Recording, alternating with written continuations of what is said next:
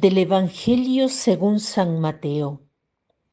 En aquel tiempo dijo Jesús, entonces el reino de los cielos será semejante a diez vírgenes que con su lámpara en la mano salieron al encuentro del novio.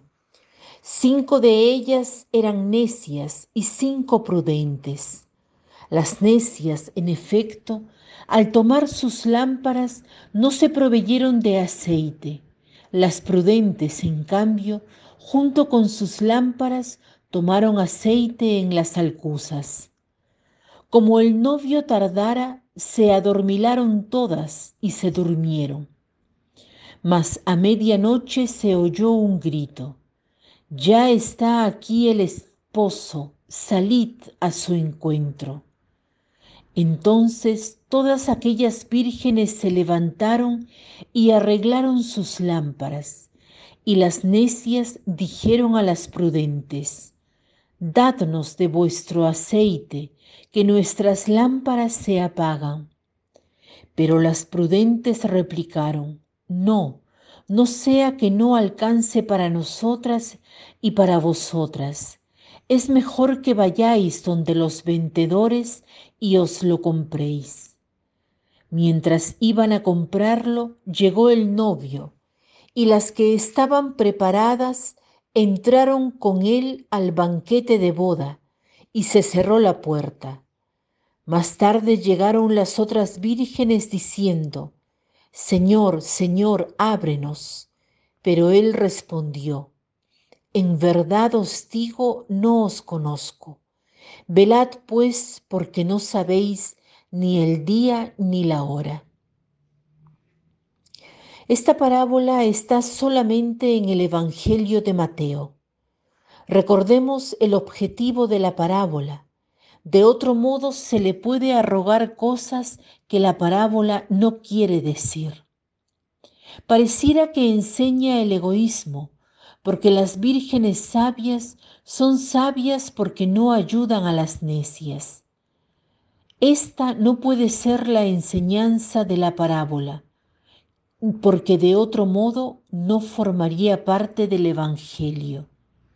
Recordemos que la parábola es una narración, una similitud, una analogía que quiere enseñar una verdad de orden religioso o moral pero no todos los elementos de la parábola deben tenerse en consideración.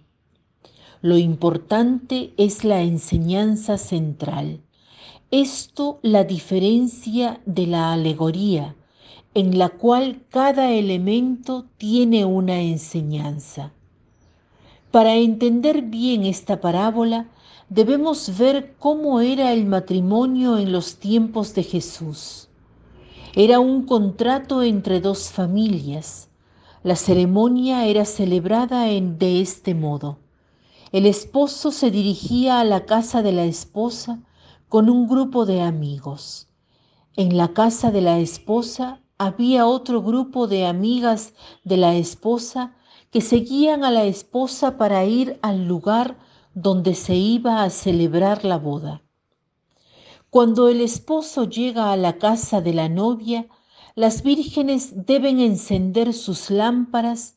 La luz, por otro lado, es, por otro lado, es señal de fiesta. Este es el momento preciso de la parábola. El esposo llega a casa de la esposa y las vírgenes deben acompañar a la esposa, deben encender sus lámparas, porque está oscuro y hay peligro de caer, de encontrar un animal. Al encender sus lámparas, las vírgenes sabias no dan aceite a las vírgenes necias. ¿Cuál es la enseñanza que nos quiere dar Jesús? El aceite es la caridad, el amor, cada uno es responsable del amor que logra ejercitar en esta vida y nadie puede tomar en esto mi lugar. Puedo rezar por los otros, pero no puedo rezar en lugar de los otros. Puedo hacer obras buenas por los otros, pero no en lugar de los otros. Esta es la enseñanza. Esto es lo que debemos comprender. De otro modo, hacemos que la parábola diga lo que no quiere enseñar. Esta enseñanza viene dicha en la fiesta de la santa de hoy, Santa Benedicta de la Cruz, o sea, Edith Stein, una mujer hebrea convertida al cristianismo que murió en Auschwitz a los, el 9 de agosto de 1942. Ella vivió la caridad exquisita, tenía al 100% el óleo de la caridad. Hagamos hoy el propósito de multiplicar el óleo de la caridad. Hagamos alguna acción buena hacia personas que nos cueste amar.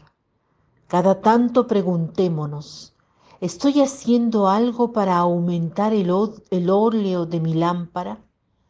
Mi manera de dirigirme a los otros, mis palabras, son caritativas, me sirven para festejar al esposo.